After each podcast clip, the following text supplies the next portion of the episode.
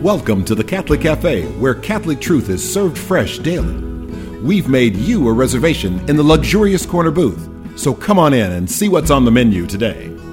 Now, here's your host, Deacon Jeff Drzymski.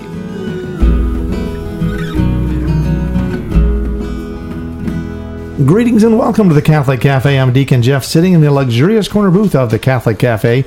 And I am so excited because we have all the the boys are back in town. Been a while. It That's has. right. We have uh, we have uh, Tommy Dorian here, Tommy Dorian. All right. number fifty eight. Uh, so glad you're here, and of Thank course we have Ziggy Rodriguez. That's Rodriguez, me. Yes. uh, and so glad he's here. I hope my mom doesn't hear this show. You know what? The last She time. Tom, you and I were together, and Sam wasn't here. He was doing the whale thing. Yeah, whale song. You were you How went did to a, an interpretive uh, whale song conference, Yeah. and you, in fact, you said the, the, you said the one seminar you really were excited about, you're looking forward to, is the one that was whale song haiku. So I I wonder how that went. Well, you know, I was I was always as a child I was moved by that Star Trek uh, movie where they Oh. where they interacted with the whales and the whales helped sa- Yeah. save the world, and so I was like, I too want to help save the world. So Yeah. I figured the obvious way to do that is to learn how to sing with the whales. Yes, Yes. so much uh, truth there. It's just beautiful. and, uh, so, so let me know how that goes for you. Uh, anyway, yes. okay, don't do that anymore. Because all the uh, all the technicians at EWTN are going and they're adjusting their dials right now. Going, what is wrong? Getting feedback. Sorry. In here. Anyway, Oh, we got to the snort. and also, and also, there's some like whale migration going on now. Suddenly, out, out of the blue, they're suddenly like they're beaching themselves. They're going haywire. what is going on? Anyway, so glad that you're back. So glad that we have everybody back together again. Uh, the band is back together again, and that's a good thing. Uh, I, today we're gonna we're, we we find ourselves in the middle of the Easter season. Uh, you know, hallelujah! I mean, just love Easter. Uh, this what everything's Easter's all about. Uh, it's just a, it's a it's a beautiful liturgical season and certainly uh, you know the high point of our liturgical year right everything flows towards easter and everything flows from easter right? And it's just all the all the graces of this time are, are so beautiful. And that's one of the reasons why you know in terms of like liturgical seasons it's like so long. Eight weeks that we uh, eight sundays that we experience uh, in easter and we find ourselves here in the middle of this. Um, and but it's a good time to stop and think about like why Easter and why things happen and why did this happen to happen this way. And Sam, you brought up something at one point in time when we were talking about uh, a particular stumbling block that people have. Yeah. When you're talking about Christianity, just really at what's at the heart of of the whole thing. And of course, for us, we see this take place, uh, especially in the Paschal Triduum, in those sacred holy three days, uh, the suffering, death, and then ultimately the resurrection, right? But what is that stumbling block that you hear all the time? why does Jesus have to die? And, and and a lot of times it's phrased in this notion of, well, you're telling me that God is love, but you're also telling me that this guy that's supposed to be our heavenly Father has some sort of a. a a bloodthirst that he needs satisfied. It doesn't seem, and he's going to subject his son to that death, and that doesn't sound like love. You know, is what I, I've I've heard from many, many very thoughtful people, um, philosophically developed people, uh, have have struggled with seeing the love present in the story of our atonement. Right, we talk about you know Deus caritas est. You know, God is love, and and and everything about God is love, and yet we hear that. Well, you know, then he had Jesus killed. Yeah. I mean, you hear it phrased like that. Now, of course, theologically, that's not what's taking place. Right. So, so that we're all clear. Don't start writing the emails and letters yet. uh, but but understand that I, I get that because those same people will also they'll tie to that like all the evil and bad in the world Yeah. you know why would god let you know kids get cancer and i mean all these and have a, a family have a, a, car wreck and you know and the devastation and the and the you know hurricanes and all this stuff and God is doing these things to us. They're saying. You that's know, right And and and on, and on yeah. top of all of that he killed his only son right. you know and so it's like why did jesus have to die Right. so we, we, we thought that maybe this would be a, a good uh, sort of um talking point th- something to focus on and and honestly, this is not just a Good Friday discussion. Why did Jesus have to die? Because we also want to tie it to the to the resurrection. You know, why did Jesus have to rise? Yeah. So let's let's look at it first of all. Let's look at it from the perspective of, um, you know, wh- why did Jesus have to die? Uh, you know, you've got an interesting take about whether or not Jesus had to do it, whether he was forced to die or not. Right. Well, I think from this gospel reading, um, we have an interesting uh, piece of evidence that uh, needs to be emphasized here, where Christ says that uh, no one takes my life from me, I lay it down. Right? Yeah, this is from uh, this week's gospel, uh, John chapter ten. Uh, this, you're reading, or you're you've I was paraphrasing. Yeah. yes, verse eighteen. Yes. Uh, and he does indeed say, No one takes it from me, speaking of his life. No one takes it from me, but I lay it down on my own. I have power to lay it down and power to take it up again. This command I've received from my Father. And that's, by the way, what you just read there. I have power to lay it down and power to take it up. So I mean, he's Yeah. he's linking the death and the resurrection. Amen. Right. And there's a connection there. But but the choice Yes. to lay it down was essentially he is is his obedience to his father, but essentially it's still his choice to be obedient. Right. He's making the free choice for love of us. And so at that point, if our Father's not doing it to him, and if he's not doing it to himself, kind of begs the question then who's doing it to Jesus? Hmm, yeah. And it's it's us.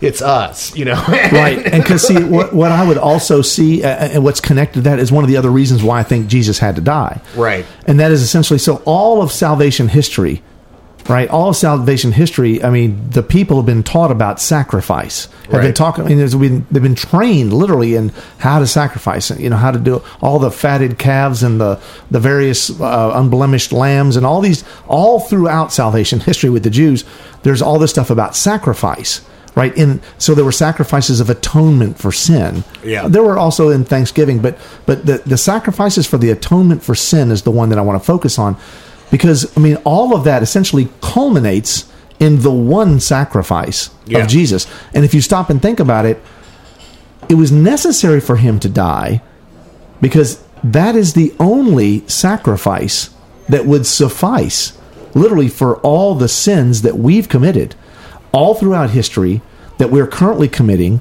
and then that we will commit all of those sins. I mean the weight of that sin has got to be astronomical Yes. right? Beyond the counting. And the only sacrifice the only sacrifice that would answer for all of those things that would atone for all of that is. is the sacrifice of perfection.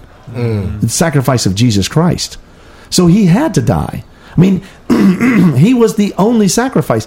You know how many lambs and sheeps and and cattle and everything else you know piles of money what would atone for our sinfulness? And it's it's right that you point out that you know the father didn't do it the son didn't do it. That it's like we're the fingers pointing now.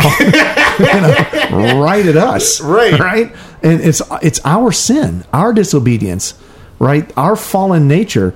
It's us who have essentially uh, caused this to happen. And he willingly takes up the mantle and says i'm going to do this. I will do it. Right? That's that's beautiful. Well, he's revealing us to ourselves and revealing himself to us simultaneously. He's revealing himself to be a loving, merciful God who desires to take all the consequences of sin upon himself. He's revealing us to ourselves that we are sinners. Hmm. yeah You know, and so that th- both of those revelations are important in order to have a complete picture of him and us. Eh, you know, and, and also if we're going down a list of reasons why uh, God, like Jesus, had to die, Right. right? Another one is where people might say, like, what kind of a loving father allows his son to die? What kind of a loving father kills his son? What what kind of a loving father? His plan of salvation included the death of his son. That's not a very loving father in their mind, right? Right. Right. but but I- I, just again this to me that's uh, I, I think that in a in a theology is usually countercultural Right. for because we're fallen right so it's going to be against the culture because the the reality is that that God did what he did the way he did precisely because he was loving. In fact, his love is what creates the situation because essentially his love is not that he would destroy his son. Right. His love would be that he would allow his son to essentially be martyred in a perfect way for us because he loves us so much. So this shows you the depth of God's love for us to allow his son, right, to be part of this, uh, to make this salvation possible for us, right? You know, another thing I've heard is from Father John Riccardo. He gives a, a beautiful talk available on YouTube, proclaiming the Kerygma. He exp- he discusses this in a way that's also very effective insofar as he talks about death and sin are dominions that are being conquered. That's why it's typically the, the- described as the dominion of death, the lordship of death, or of sin in Paul's epistles and, hmm. and, and various writings within within the Bible. And these are dominions and lordships that are getting conquered by Jesus. And and you know one of the points that Father John brings up, he says we need to remember throughout the Passion narrative that Jesus is utterly invincible. He says in that talk. Um, where do you get a nail to nail the creator of the universe to a cross? You know, he's only there because he wanted to be there. And they say, well, why did he want to be there? He said, well, he's camouflaging his divinity in that moment. And and and that basically the devil is looking at him on the cross and saying, "You know what? In the next few minutes, I know that you're a real special guy and you're Yeah. But you're mine soon. And so it's a like what Father John says. It's like he let uh, himself get swallowed up by death so that he could explode it from the inside. Oh man, yeah. Well, again, you know, uh, uh, yeah, he climbed in the whale for three days. right? Yes, that's the sign of Jonah. Yeah, that he- except the whale explodes. I like that version better. gosh, now I'm thinking about my friends from the Whale Song Conference. There's a very there's a very sad song that's sung about that. yeah, yeah, exactly. okay, how'd we get there? I'm so sorry. I'm so sorry. So so let's continue on this path because there's all kinds of reasons when you're stopping and think like, why did Jesus have to die? Uh, and another one, it, it sort of came to mind to me as I was um, as I was listening to the Passion narratives, uh, you know, at Palm Sunday and then again on Good Friday. And when we read those those those beautiful accounts of what took place, you know, in, in a in a more modern church, we we now have uh, people, uh, the crowd, like taking parts, right? People people get to participate. You know, it's like participation theater, right? And we all get to we all have places to to you know, and it's, it's more like a little uh, a production. Now it can be done very tastefully and it's beautiful, and but there was something about that that made me think for a second. Um, I remember as a young man, as I'm kind of coming back into my faith, I remember suddenly having a, a little bit of a realization when I was shouting from the pews, "Crucify him! Crucify him!" Right? I realized that that like this wasn't just about me having a part in a play. This was me having part in a crucifixion, and that I was calling for that crucifixion, and namely that I was the reason for that crucifixion. Right? Um, and and so all of this made me start thinking about participation, how we participate and, and it kind of led me on this little train of thought that made me start thinking like well okay if i want to participate why well i want to be more christ-like and we all want to be more christ-like. We all want to follow the ways of jesus. We want to be we want to we want to we want to dine with sinners. Right. right? We want to hang out with uh, with all the with all the people because we're we're going to be good and we're going to bring goodness and and we want to and we want to turn the other cheek. We all and we we pick all these things about jesus that we want to be and we want to do. And we are willing right? We are willing to participate in that way. And uh, we're willing to walk out into the world and be more christ-like. And yet the ultimate christ-like thing to do is to die on the cross. And we are less willing to do that. We will we will cry out crucify him right? But Yeah. we're not we're not willing to necessarily p- play the part of jesus and say crucify me. Mm-hmm. that's that's that's a that's a ch- that's a challenge for most people. So he had to die so that we would see what it was to truly be jesus so that we could say if we want to be christ-like dying to ourselves dying to the world that's necessary That's absolutely necessary. So we're going to continue with this line of thinking here. Uh, we're talking about why Jesus had to die, and ultimately we'll get to why he had to rise. Uh, but we're first going to take a break. Uh, it's sort of midway here. Um, before we do that, I want to remind folks at home we got a great website, thecatholiccafe.com. We also, I would love to hear from you. Send me an email, deaconjeff at thecatholiccafe.com. And like us on Facebook, on Instagram, and Twitter. Like and share our posts and comment on them. It makes a difference. I was just about to do that.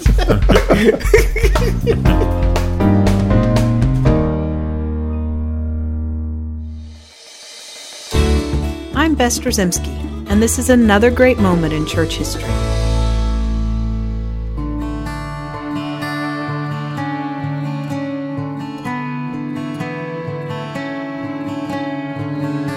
Born in England in the late 7th century, a man named Winfrith felt called to the monastic life and joined the Benedictines at an early age. It was not long before he flourished in the faith and became recognized as a powerful conduit for the Holy Spirit to all those he encountered. Tradition tells us that the Pope himself changed Winfrith's name to Boniface, a name that means good fortune. St. Boniface was very well thought of in the Catholic Church in England and would have most definitely excelled there, but he felt a burning desire to carry the gospel message to those who were not yet Christians. He focused his attention on continental Europe, where a colorful array of pagan religions was beginning to take root. With an evangelistic zeal, he crossed the seas and found himself settled in Germany, where he went to work straight away sharing the good news of Jesus Christ. One story is told of how St. Boniface had become so distressed by the pagan worship of trees in Germany that he decided to go to the public square and cut down a giant oak tree dedicated to the god Thor. The townspeople looked on in horror, fully expecting Thor to avenge the horrid deed and punish St. Boniface. But nothing happened. They became convinced that the God of St. Boniface, the God of Abraham, Isaac, and Jacob, was the one true God. Many were converted to Christianity because of this one simple act on the part of St. Boniface. As St. Boniface entered his 80s, he resigned all his positions of leadership and once again went back to his roots of the simple missionary life. Though he was advanced in years, he was still a compelling force for the church. He converted many to Catholicism, but at the same time made his enemies all the more jealous of his successes for God. In 754, St. Boniface and 53 of his followers were murdered by a band of pagans determined to stop the continuing spread of Catholicism. Without any resistance whatsoever, they quietly laid down their lives for Christ and his church. St. Boniface was lovingly referred to as the Apostle of the Germans. Recalling the years that St. Boniface worked in Germany, a well known German church historian stated To us, this was a period of light when the light of the gospel and of Christian civilization came to us. The feast day of St. Boniface is celebrated by the Universal Church on June 4th. I'm Bess Drzymski, and this is another great moment in church history.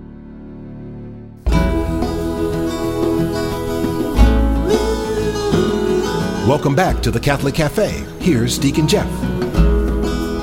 And we're back in the luxurious corner booth of the Catholic Cafe. I'm Deacon Jeff sitting here with Ziggy Rodriguez.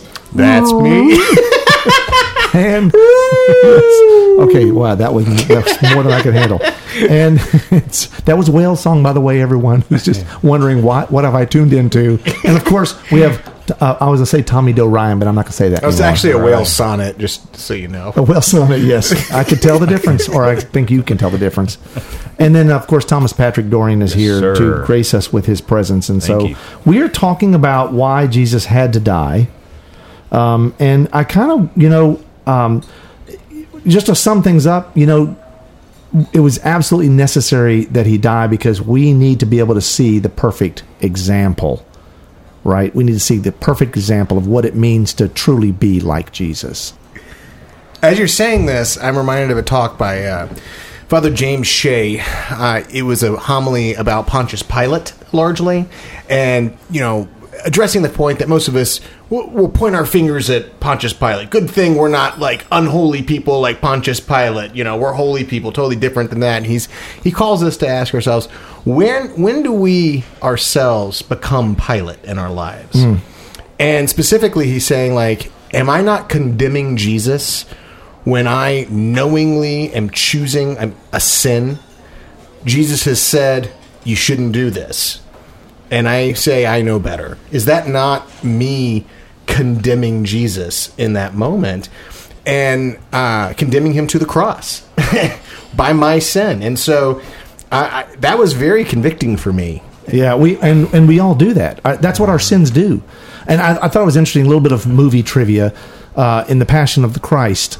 Uh, the director Mel Gibson, like him or not, in terms of the, the, the, the things that Mel's gone through and, and, and how he's expressed himself poorly sometimes, uh, but that that film is a beautiful depiction. And he actually uh, wanted to be the one. He's actually the close up of the hand that drives the nail into Jesus is actually Mel Gibson's hand holding the nail. Wow. Yeah, he, it was a it was a director's choice for him to do that, and it was to show like it's my sin that is crucifying Jesus. Oh my goodness. That's a power. It's just a powerful kind of a, a, a witness uh, uh, there. But um, so so okay. So we've talked about Jesus why he had to die. So why did he have to rise? Well, one thing I think is important to remember he, he's not just conquering death, but he's also conquering our fear of death and the effect that that has on us spiritually. And what I mean by that, if we look at Wisdom chapter 2, it gives an account for uh, how sin enters our lives, right? Uh, we know that pride is the is the sort of the root sin generally, but Wisdom chapter two gives an argument that our fear of death is the thing that makes us likely to sin. It says, uh, "This is inside the mind of an unjust man." Brief and troubled is our lifetime. There is no remedy for dying, nor is anyone known to have come back from Hades. For by, beer, uh, for by mere chance we were born, and hereafter we shall be as though we had not been, because the breath in our nostrils is smoke, and reason a spark from the beating of our hearts. And when that is quenched, our body will be ashes, and our spirit will be poured out like empty air. Even our name will be forgotten in time, and no one will recall our deeds. And it continues and it goes forward. And so it's talking about not just the fear of the biological reality of death, but fear of ultimate meaninglessness, fear of personal annihilation, fear that you'll, you're, even a memory of you will eventually be blotted out. And so at that point, when you have that, that deep sensed, uh, that deep seated primal fear, you're, you're, you're susceptible to say, ah, well, my provision is here, what's on this earth, and you'll reach for that. Uh, and, and take what you can, and that that's what causes us to sin. And all of that uh, wisdom literature there points us to Jesus on the cross, but essentially the resurrected Jesus that overcomes death, that gives us a new a new thing to reach out and grab for. Yes, Right? Life. To, to reach to reach out for life. And and, and he had to rise because if he didn't rise, right, all that's I mean, we'd still have that fear of death. Yes, he's conquering not just death, but our fear of death. Because if we believe that we share in his resurrection, which we are all invited to do, then at that point we're able to have a proper perspective of the things of the earth. We can look at them from the things of from the perspective of heaven, along with him. and using sort of every man's theology, you can also realize that when Jesus overcame death, right, as uh, fully God and and fully human, when he overcame death, essentially, um, it it taught us that um, we can, if if we tie ourselves to that, we can do anything. We can. eh, We, we we are capable of of anything through Him. Right. Yes. Uh, and it, it gives us strength. It gives us power. It gives us. It gives meaning to everything that He did. Right. It's the it's the icing on the cake. More than that, it's really the whole cake, kit and caboodle. It's it's everything because essentially it's what everything pointed to. Right. And all of that would have been would have been worthless. All the words, uh, all the all the all the prophecy, um, every message that Scripture has, all the Old Testament, uh, God's covenantal relationship with His people would have been null and void had Jesus not risen from the dead. And, and and that's why it's important for us, you know, uh, not to um, when you're watching the, the some of these History Channel shows and when they find like ossuaries, little burial boxes that that say that Jesus was bo- was buried here, Yeah. and we have his bones. That's a problem. Oh yeah. So when people say like, "Well, would it be a big deal if you found Jesus that had he had been buried and that, that these were his bones?" Yes, it would be a huge problem. It would be the, the the largest, most huge fundamental problem that the world ever encountered because it would mean that salvation wasn't real and salvation was not possible because Jesus was overcome by death. Mm. Right? So he had to rise. If he didn't rise, everything he would have said, no matter how nice and woke and friendly and progressive and cool and how everybody accepted how beautiful all his words were, it would have been meaningless. It, they would have all been lies. Well, and also there's the Eucharist. You know, we're sharing in his resurrection when we are sharing in the most holy Eucharist. He's making possible that offering to be extended through the end of time uh, because of his resurrection. Exactly right. So we, what would be the point of going to mass if Jesus didn't rise from the dead? Yeah. Right? I mean, it's just it would it'd be more like a séance.